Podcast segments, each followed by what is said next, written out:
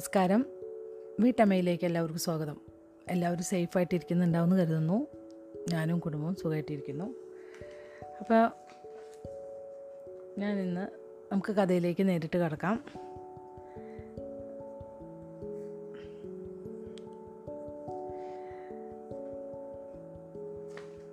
നമുക്ക് വായിച്ചു തുടങ്ങാം കേട്ടോ. പ്രപഞ്ചത്തെ നോക്കിക്കാണുന്ന രീതിയിൽ ശാസ്ത്രത്തിനുണ്ടായ മാറ്റങ്ങളുടെ പശ്ചാത്തലത്തിലാണ് കൊയിലോ മുന്നോട്ട് വയ്ക്കുന്ന പുതിയ ആത്മീയ ആത്മീയത പ്രശസ്തമാകുന്നത്. സാങ്കേതിക വിദ്യയുടെ വികാസത്തിലൂടെ മനുഷ്യജീവിതത്തിന് മനുഷ്യജീവിതത്തിൽ മാറ്റം വരുത്തുക മാത്രമല്ല ശാസ്ത്രം ചെയ്തിട്ടുള്ളത്. നമ്മുടെ ലോകവീക്ഷണത്തെ മാറ്റാനും ശാസ്ത്രജ്ഞാനത്തിന് കഴിഞ്ഞിട്ടുണ്ട്. രാഷ്ട്രീയം സമ്പദ്ശാസ്ത്രം എന്നിവയിൽ ഇന്നും ആധിപത്യം ചെലുത്തുന്നത് പാശ്ചാത്യ യാന്ത്രിക ലോകവീക്ഷണം തന്നെയാണ്.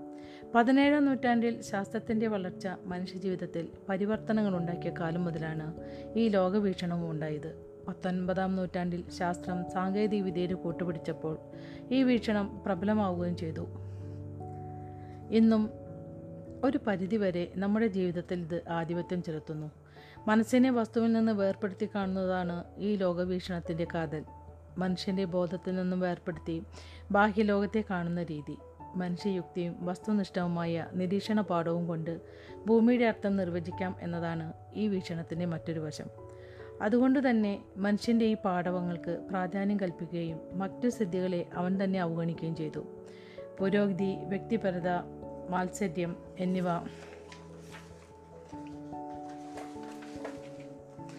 പ്രധാനപ്പെട്ട കാര്യങ്ങളാണ് എന്ന ചിന്താഗതിയും ഈ വീക്ഷണം സൃഷ്ടിച്ചു.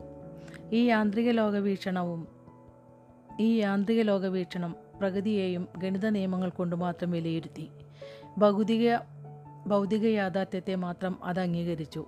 ശൂന്യസ്ഥലത്ത് നിൽക്കുന്ന ചില അടിസ്ഥാന കണികകളുടെ ചലനങ്ങൾ കൊണ്ട് എല്ലാ പ്രതിഭാസങ്ങളെയും നിർവചിക്കാമെന്ന് അഹങ്കരിച്ചു. പ്രപഞ്ചം ശൂന്യതയിൽ ചരിക്കുന്ന നക്ഷത്രങ്ങളും ഗൃഹങ്ങളും മാത്രമായി. ഞാൻ മുന്നൊരിക്കൊരു വേട് വായിച്ചിട്ടുണ്ടായിരുന്നു കേട്ടോ ചരിക്കുന്ന എന്താണോ എന്നൊക്കെ വിചാരിച്ചിട്ട്. അപ്പോൾ ചരിക്കുന്ന എന്ന് തന്നെയാണ് അവിടെ വാക്ക് കേട്ടോ. പ്രപഞ്ചം ശൂന്യതയിൽ ചരിക്കുന്ന നക്ഷത്രങ്ങളും ഗ്രഹങ്ങളും മാത്രമായി. പ്രകൃതി വസ്തുക്കൾ പരമാണുക്കളുടെ ചലനം മാത്രമായി. ഭൗതിക യാഥാർത്ഥ്യത്തെക്കുറിച്ചുള്ള ഈ യാന്ത്രിക വിശദീകരണം ഇന്ന് ശാസ്ത്രത്തിന് തന്നെ പഥ്യമല്ലാതെയായിരിക്കുന്നു. ഊർജതന്ത്രത്തിന് പ്രത്യേകിച്ചും. ആപേക്ഷിക സിദ്ധാന്തത്തെയും ക്വാണ്ടം മെക്കാനിസ് മെക്കാനിക്സിനെയും തൃപ്തിപ്പെടുത്താൻ ഈ ലോകവീക്ഷണത്തിന് സാധിക്കാതെ വന്നു. ഒരിക്കൽ ബന്ധിതമായ കണികകളെ എളുപ്പത്തിൽ വേർപ്പെടുത്താവുന്നതല്ല എന്ന് ശാസ്ത്രം കണ്ടു. കണി കണികൾക്കിടയിൽ നീളുന്ന ഊർജപ്രവാഹത്തെ ക്വാണ്ടം സിദ്ധാന്തം പ്രധാനമായി കാണുന്നു. ശാസ്ത്രത്തിന്റെ ഊന്നലുകളിലുണ്ടായ ഈ മാറ്റങ്ങൾക്കനുസരിച്ച് നമ്മുടെ ലോകവീക്ഷണവും മാറേണ്ടതുണ്ട്. എല്ലാത്തിന്റെയും സത്ത ചലനത്തിലും പരിണാമത്തിലുമാണ് എന്നതാണ് പുതിയ ദർശനം.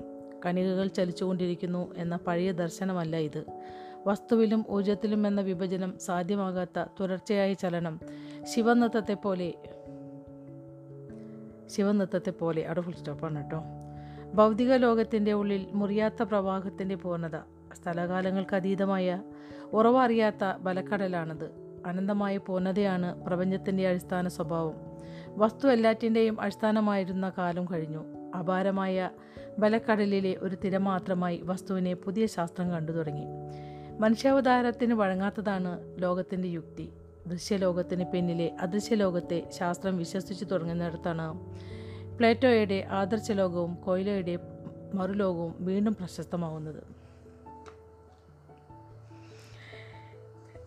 ഇതിപ്പോൾ എന്താ സംഭവം എന്ന് വെച്ചാൽ കഥ ശരിക്കും തുടങ്ങിയിട്ടില്ല കേട്ടോ. ഞാൻ വിചാരിച്ചു ഇത് എന്താണിത് കഴിഞ്ഞ പ്രാവശ്യം ഒന്നും വായിച്ചത് എനിക്ക് അത്ര ഇൻട്രസ്റ്റ് ഒന്നും തോന്നിയില്ല. പക്ഷെ ചില കാര്യങ്ങളൊക്കെ നന്നായി തോന്നി. അതിലത്തൊക്കെ ചില കാര്യങ്ങൾ. അപ്പോൾ അപ്പോൾ ഞാനിപ്പോൾ ഈ ബുക്ക് എടുത്തിട്ട് വായിക്കാൻ നോക്കിയപ്പോഴാണ്. അങ്ങനെ മറിച്ച് നോക്കിയപ്പോഴാണ്. അവിടെ ശരിക്കും ഭാഗം ഒന്ന് എന്ന് പറഞ്ഞിട്ട് ആൽക്കമിസ്റ്റ് എന്ന് പറഞ്ഞിട്ട് നോക്ക് തുടങ്ങിയിരിക്കുന്നത്. അപ്പോൾ എനിക്ക് മനസ്സിലായി കഥ തുടങ്ങുന്നതേ ഉള്ളൂ. അതിന് മുന്നിൽ കൊടുത്തുള്ള ആമുഖമാണിത് നമ്മൾ വായിച്ചുകൊണ്ടിരുന്നത്. അപ്പോൾ ഇതിൽ കുറച്ചൊരു ഭാഗം കൂടി ഉണ്ട്. നാനീന്ന് എഴുതിയിട്ടുണ്ട്. അത് നമുക്ക് വായിക്കാം. നന്ദിയാവുക ആയിരിക്കും എന്ന് വിചാരിക്കുന്നു ഞാൻ കേട്ടോ ഇത് ഇത്രയും കാര്യങ്ങൾ എഴുതിയിട്ടുണ്ടായിരുന്നത് ഡോക്ടർ കെ എം വേണുഗോപാലാണ്. അപ്പോൾ നമുക്ക് അടുത്തത് വായിക്കാം. സഞ്ചാരി സംഘത്തിലെ ആരോ കൊണ്ടുവന്ന ഒരു പുസ്തകം ആൽക്കമിസ്റ്റ് പെറുക്കിയെടുത്തു. പേജുകൾ മറിക്കവേ അയാൾ നാർസിസത്തിനെ നാർസിസിനെ കുറിച്ചുള്ള ഒരു കഥ അതിൽ കണ്ടു. തടാകക്കരയിൽ ചെന്നിരുന്ന് ആ ജലപ്പരപ്പിൽ പ്രതിഫലിക്കുന്ന സ്വന്തം രൂപസൗന്ദര്യം കണ്ട് മതിമറക്കാറുള്ള നാർസിസസ് എന്ന ആ ചെറുപ്പക്കാരന്റെ കഥ ആൽക്കമിസ്റ്റിനെ അറിവുള്ളതായിരുന്നു. തന്നെത്താൻ മറന്ന അയാൾ ഒരു പ്രഭാതത്തിൽ ആ തടാകത്തിലേക്ക് മറിഞ്ഞു വീണ് മുങ്ങിമരിച്ചു അവൻ വീണ അതേ സ്ഥാനത്ത് ഒരു പൂ വിടർന്നു വന്നു. ആ പൂവിനെ നാർസിസസ് എന്ന് വിളിച്ചു പോന്നു. പക്ഷേ ആ പുസ്തകത്തിന്റെ ഗ്രന്ഥകർത്താവ് കഥ അവസാനിപ്പിച്ചിരുന്നത് ഇങ്ങനെയായിരുന്നില്ല. നാർസിസസ് മരിച്ചപ്പോൾ വനദേവതമാർ ആ തടാകക്കരയിൽ പ്രത്യക്ഷപ്പെട്ടു. തെളിനീർ നിറഞ്ഞു കിടന്നിരുന്ന ആ തടാകം ഉപ്പുരസമുള്ള ഒരു കണ്ണീർ തടാകമായി മാറിയിരിക്കുന്നതായി അവർ കണ്ടു. നീ എന്തിനാ കരഞ്ഞത്? വനദേവതമാർ ചോദിച്ചു. ഞാൻ നാർസിസത്ത് നാർസിസനെ നാർസിസസിന് വേണ്ടിയാണ് കേഴുന്നത് തടാകം മറുപടി പറഞ്ഞു. നീ നാർസിസസിനെ ചൊല്ലി കേഴുന്നതിൽ അത്ഭുതമില്ല അവർ പറഞ്ഞു. കാട്ടിൽ വെച്ച് ഞങ്ങൾ എല്ലായ്പ്പോഴും അവനെ പിന്തുടരുന്നുണ്ടായിരുന്നെങ്കിലും തൊട്ടരികിലിരുന്ന് അവന്റെ സൗന്ദര്യം മുഴുവൻ ആസ്വദിക്കാൻ കഴിഞ്ഞത് കഴിഞ്ഞിരുന്നത് നിനക്ക് മാത്രമായിരുന്നല്ലോ. പക്ഷേ അത്രയ്ക്കും സുന്ദരനായിരുന്നുവോ നാർസിസസ്? തടാകം ചോദിച്ചു. ദേവതമാർ അതിശയത്തോടെ പറഞ്ഞു അത് നിന്നേക്കാൾ കൂടുതൽ മറ്റാർക്കാണ് അറിയുക? നിന്റെ തീരത്ത് വന്ന് കുനിഞ്ഞിരുന്നല്ലേ? എന്നും അവൻ തന്റെ രൂപസൗന്ദര്യം രൂപസൗകുമാര്യം കണ്ട് രസിക്കാറുള്ളത്? തടാകം അല്പസമയത്തേക്ക് നിശബ്ദയായി. അവസാനം അത് പറഞ്ഞു വാസ്തവം. ഞാൻ നാർസിസസിനെ ഓർത്ത് കരയുന്നു എന്നത് ശരി തന്നെ.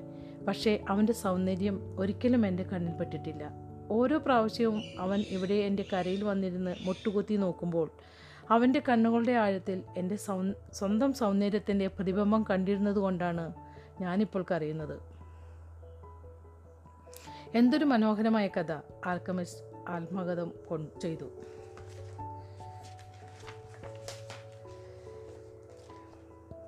ഇനിയാണ് കഥ തുടങ്ങുന്നത് കേട്ടോ. ഭാഗം ഒന്ന് എന്നിട്ട് എഴുതിയിട്ടുണ്ട്.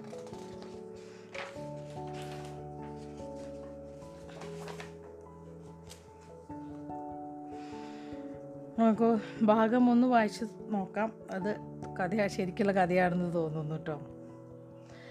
സാന്റിയോഗ എന്നായിരുന്നു അവന്റെ പേര്. ഒരു ദിവസം സന്ധ്യ മയങ്ങാൻ തുടങ്ങിയ നേരത്ത് തന്റെ ആട്ടിൻ പറ്റവുമായി അവൻ ഉപേക്ഷിക്കപ്പെട്ട ഒരു പള്ളിക്കരികിൽ ചെന്നെത്തി.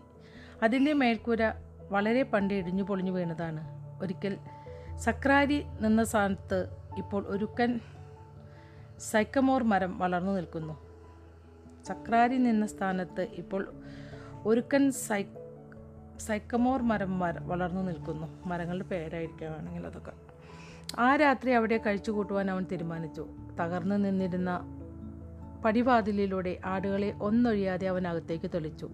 രാത്രിയിൽ അവ അലഞ്ഞു തിരിയുന്നത് തടയാനായി അവിടെ കിടന്നിരുന്ന രണ്ട് പൊളിഞ്ഞ മര പലകളെടുത്ത് പടിവാതിൽ അടച്ചുറപ്പിച്ചു. ശ്രദ്ധിക്കാതെ പറ്റുമോ? ആ പരിസരത്തൊന്നും ചെന്നായ്ക്കളുടെ ശല്യമില്ല. എങ്കിലും ആട്ടിൻകുട്ടികളല്ലേ? തരം കിട്ടിയാൽ അവ പുറത്തേക്ക് ചാടും.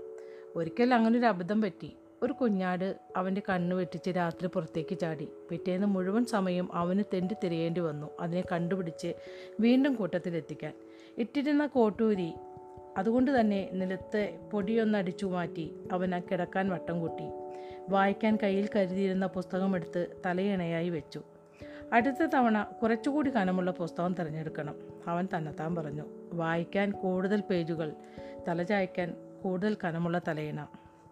ഉറക്കമുണർന്നപ്പോൾ ആദ്യം മാനത്തേക്കാണ് അവൻ നോക്കിയത്. ഇരുട്ടകന്നിട്ടില്ല.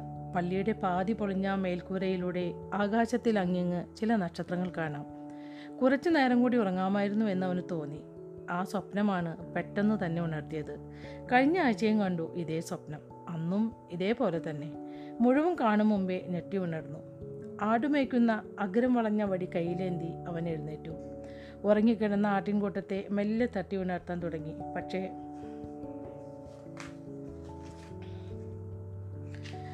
അവൻ എഴുന്നേറ്റയുടൻ തന്നെ അവ മുക്കാലും അനങ്ങാൻ തുടങ്ങിയത് അവൻ ശ്രദ്ധിച്ചിരുന്നു. ഏതോ ഒരു നിഗൂഢ ശക്തി അവന്റെ ജീവിതത്തെ ആടുകളുമായി ബന്ധിച്ചു നിർത്തിയിരുന്നതുപോലെയായിരുന്നു അത്. കഴിഞ്ഞ രണ്ടു വർഷമായി തീറ്റവും വെള്ളവും തേടി നാട് മുഴുവൻ അവയും തെളിച്ചുകൊണ്ട് നടക്കുകയായിരുന്നല്ലോ. എന്റെ പതിവുകൾ ഇവ എത്ര കൃത്യമായി ധരിച്ചു വച്ചിരിക്കുന്നു അവൻ സ്വയം മന്ത്രിച്ചു. ഒരു നിമിഷം അതിനെക്കുറിച്ച് ചിന്തിച്ചപ്പോൾ അത് മറിച്ചാവാമെന്നും അവന് തോന്നി. ഒരുപക്ഷെ അവനാവാം അവയുടെ മട്ടുമാതിരിയുമായി പൊരുത്തപ്പെട്ടിട്ടുള്ളത്. കൂട്ടത്തിൽ ചില മടിയന്മാരുമുണ്ട്. നല്ലവണ്ണം തട്ടി വിളിച്ചാലേ എഴുന്നേൽക്കൂ. എന്ന് ശാഠ്യം പിടിക്കുന്നവർ. അത്തരക്കാരെ വടിയുടെ അറ്റം കൊണ്ട് തെല്ലു ബലമായൊന്ന് തട്ടി ഓരോന്നിന്റെയും പേര് വിളിച്ച് അവൻ എഴുന്നേൽപ്പിച്ചു. താൻ പറയുന്നതൊക്കെ തന്റെ ആടുകൾ മനസ്സിലാക്കുന്നുണ്ട് എന്നതായിരുന്നു അവന്റെ വിശ്വാസം.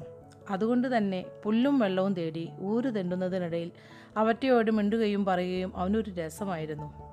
ഇടയ്ക്ക് താൻ വായിക്കുന്ന പുസ്തകങ്ങളിലെ രസകരമായ ഭാഗങ്ങൾ അവൻ അവയെ വായിച്ചു കേൾപ്പിക്കും.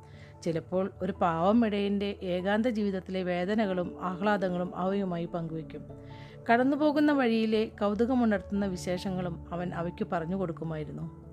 പക്ഷേ കഴിഞ്ഞ ഏതാനും ദിവസങ്ങളായി അവന്റെ വർത്തമാനം മുഴുവൻ ആ പെൺകുട്ടിയെക്കുറിച്ച് മാത്രമായിരുന്നു. ഇനി നാലേ നാലു ദിവസത്തെ വഴി പിന്നെ അവളുടെ ഗ്രാമമായി. ഒരു പലചരക്കു കച്ചവടക്കാരനായിരുന്നു അവളുടെ അച്ഛൻ. കഴിഞ്ഞ ഒരു വർഷം മാത്രമേ അവൻ അവിടെ പോയിട്ടുള്ളൂ. ഒരു ചങ്ങാതിയുടെ നിർദ്ദേശപ്രകാരം അവൻ തന്റെ ആട്ടിൻപറ്റത്തെ അവിടെ കൊണ്ടു ചെന്നു അവിടെ രോമമെല്ലാം വിലക്കെടുക്കാൻ അയാൾ തയ്യാറായിരുന്നു. പക്ഷേ രോമം വെട്ടുന്നത് സ്വന്തം കൺമുമ്പിൽ തന്നെ വേണമെന്ന് അയാൾ നിർബന്ധം പിടിച്ചു. അല്ലെങ്കിൽ ഇടയൻ തന്നെ കബളിപ്പിച്ചാലോ? കുറച്ച് കമ്പിളി വിൽക്കാനുണ്ട് എടുക്കുന്നോ? അന്ന് ആ കടയുടെ മുമ്പിൽ ചെന്ന് നിന്ന് ആ ഇടയബാലൻ കച്ചവടക്കാരനോട് ചോദിച്ചു. ഉച്ച തിരിഞ്ഞു വാ മുതലാളി മറുപടി പറഞ്ഞു. കടയിൽ നല്ല തിരക്കുള്ള സമയമായിരുന്നു. കുറച്ചു മാറി കടയിലേക്കുള്ള കൽപ്പടവുകളിലൊന്നിൽ അവൻ കാത്തിരുന്നു. സഞ്ചി തുറന്ന് ഒരു പുസ്തകം എടുത്ത് വായിക്കാൻ തുടങ്ങി. അല്ല ആട്ടിടയന്മാർ വായിക്കുമോ? ഞാൻ ആദ്യമായി കാണുകയാണ്. തൊട്ടു പിന്നിൽ നിന്ന് ഒരു പെൺകിടാവിന്റെ സ്വരം. കറുത്ത നീണ്ട മുടി. മൂരിഷ് ജേതാക്കളുടെ ചായ തോന്നിക്കുന്ന കണ്ണുകൾ. തനി ആൻഡൽസുകാരി. ആൻഡലുസിയക്കാരി. അതാണ് കേട്ടോ. സാധാരണയായി ഞാൻ അധികവും പഠിക്കുന്നത് എന്റെ ഈ ആറ്റിൻ പറ്റത്തിൽ നിന്നാണ്. പുസ്തകങ്ങളിൽ നിന്നല്ല അവൻ മറുപടി പറഞ്ഞു. അങ്ങനെ തുടങ്ങിയ സംഭാഷണം ഏതാണ്ട് രണ്ട് മണിക്കൂറോളം നീണ്ടുപോയി. അതിനിടയിൽ അവൾ പറഞ്ഞു പിന്നെയും ഒരുപാട് വർത്തമാനം അവൾ പറഞ്ഞു. നാട്ടിൻപുറത്തെ വിരസമായ ദിവസങ്ങൾ പ്രത്യേകിച്ചൊന്നും സംഭവിക്കാതെ ഇഴഞ്ഞു നീങ്ങുന്നു. അവനും ധാരാളം പറയാനുണ്ടായിരുന്നു. ഉൾനാടുകളിലെ വർത്തമാനങ്ങൾ താൻ തങ്ങിയ മറ്റു പട്ടണങ്ങളിലെ വിശേഷങ്ങൾ. അങ്ങനെ അവളുമായി വർത്തമാനം പറഞ്ഞിരിക്കാൻ അവന് നല്ല രസം തോന്നി. തന്റെ ആട്ടിൻപറ്റവുമായി സൊല്ലുന്നതിൽ നിന്നും തികച്ചും വ്യത്യസ്തം. അപ്പോൾ നിങ്ങൾ എങ്ങനെയാണ് വായിക്കാൻ പഠിച്ചത്? അവളുടെ ചോദ്യം. സാധാരണ എല്ലാവരും പഠിക്കുന്ന പോലെ തന്നെ സ്കൂളിൽ പോയി അവന്റെ ഉത്തരം. അത്രയ്ക്കൊക്കെ പഠിപ്പുണ്ടെങ്കിൽ പിന്നെ നിങ്ങൾ വെറുമൊരു ആട്ടിടയനായി ആട്ടിടയനായതെങ്ങനെ?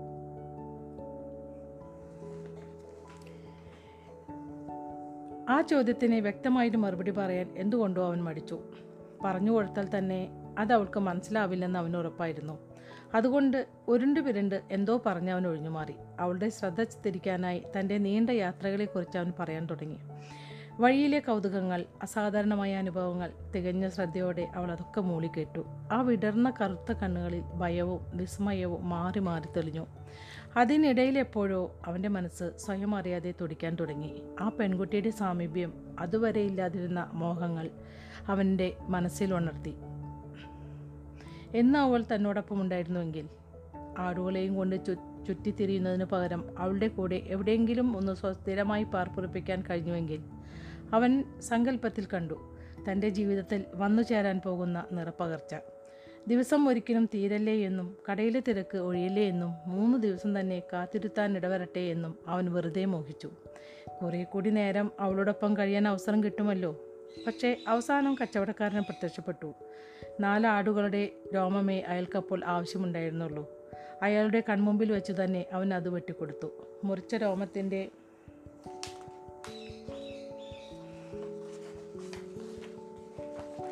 മുറിച്ച രോമത്തിന്റെ വിലയും നൽകി. അവനെ യാത്ര അയക്കുന്നതിനിടയിൽ അടുത്ത വർഷം വീണ്ടും വരുവാൻ അയാൾ അവനോട് ആവശ്യപ്പെട്ടു.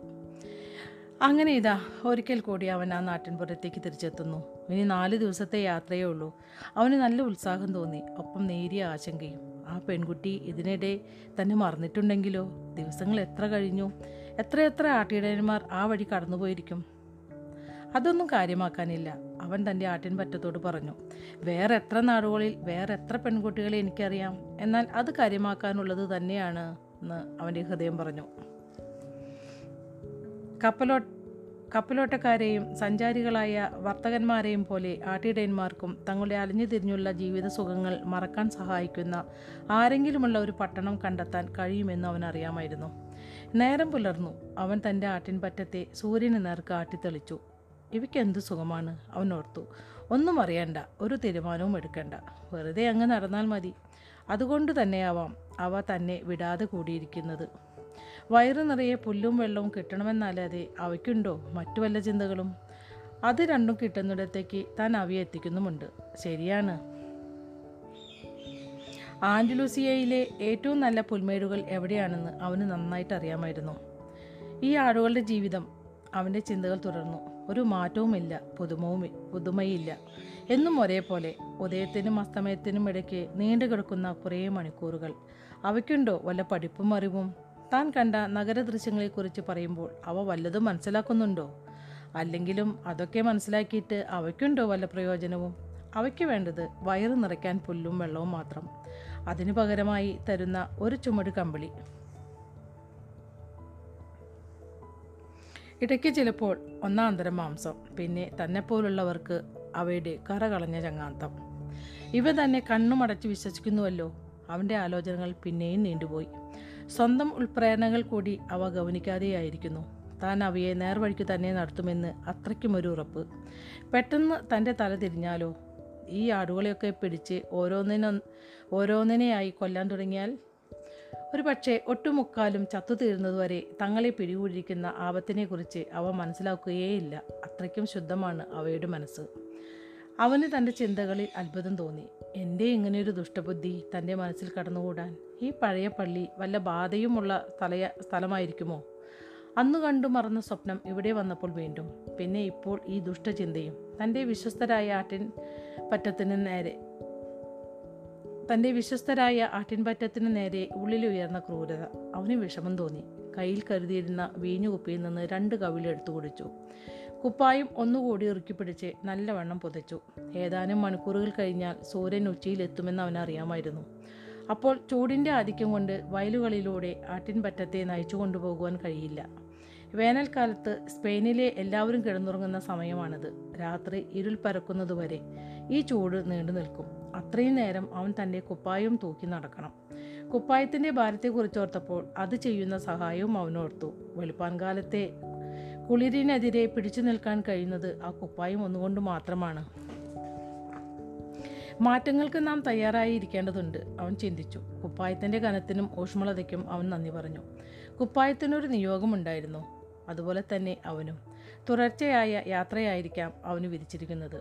ഈ ആൻഡിലൂസി ആൻഡിലൂസിയൻ പ്രദേശങ്ങളിൽ അവൻ ചുറ്റിത്തിരിയാൻ തുടങ്ങിയിട്ട് രണ്ടു വർഷത്തിലേറെ കാലമായി. ഇപ്പോൾ എല്ലാം കാണാപ്പാടം. ഈ ഭാഗത്തെ ഓരോ മുക്കും മൂലയും ഇത്തവണ അവളെ കാണുമ്പോൾ അവൾക്ക് പറഞ്ഞു കൊടുക്കണം. തന്നെപ്പോലുള്ളൊരു സാധാരണ ആട്ടിടയൻ എഴുത്തും വായനയും പഠിച്ചത് എങ്ങനെയെന്ന്. ഏതാണ്ട് ഈ ആടുകളെ പോലെ ആടുകളെ പോലെ തന്നെയായിരുന്നു അവന്റെ അച്ഛനമ്മമാരും. വയറു നിറച്ച ആഹാരത്തിന് വേണ്ടി ദിവസം മുഴുവൻ അധ്വാനിക്കുക. അവരുടെ ഏറ്റവും വലിയ മോഹം മകനെ ഒരു പുരോഹിതനായി കാണാനായിരുന്നു.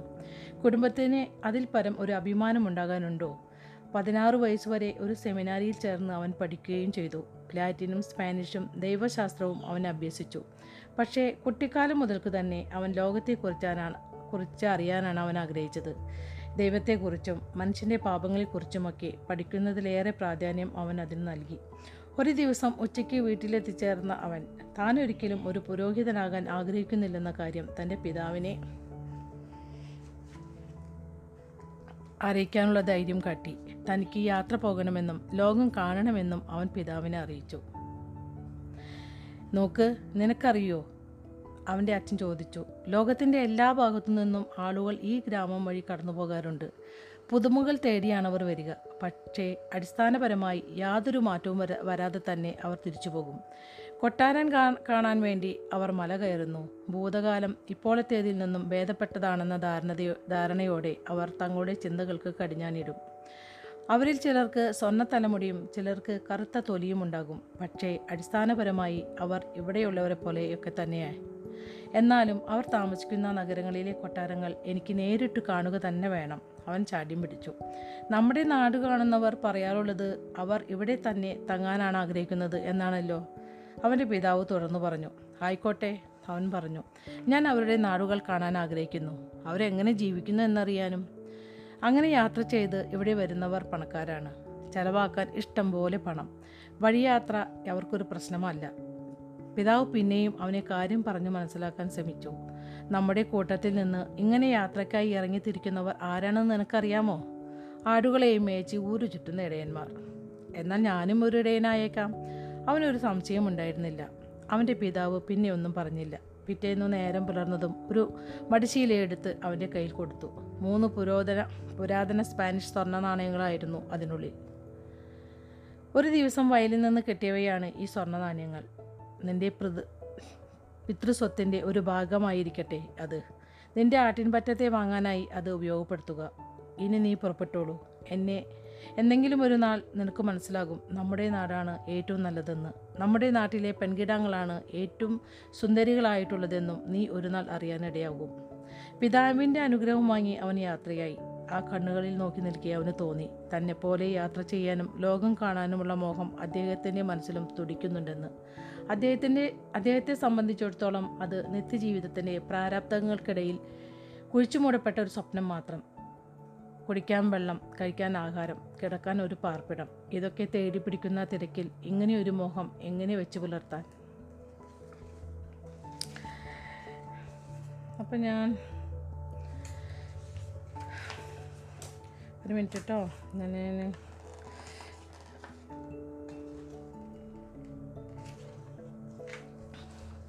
പിന്നത്തെ കഥ വായന ഇവിടെ ഞാൻ നിർത്താണ് കേട്ടോ. അടുത്ത ദിവസം ഞാൻ ഇതിന്റെ ബാക്കി വായിച്ചു തരാം. ഇതുവരെ കഥ കേട്ടുകൊണ്ടിരുന്ന എല്ലാ നല്ല സുഹൃത്തുക്കൾക്കും നന്ദി നമസ്കാരം.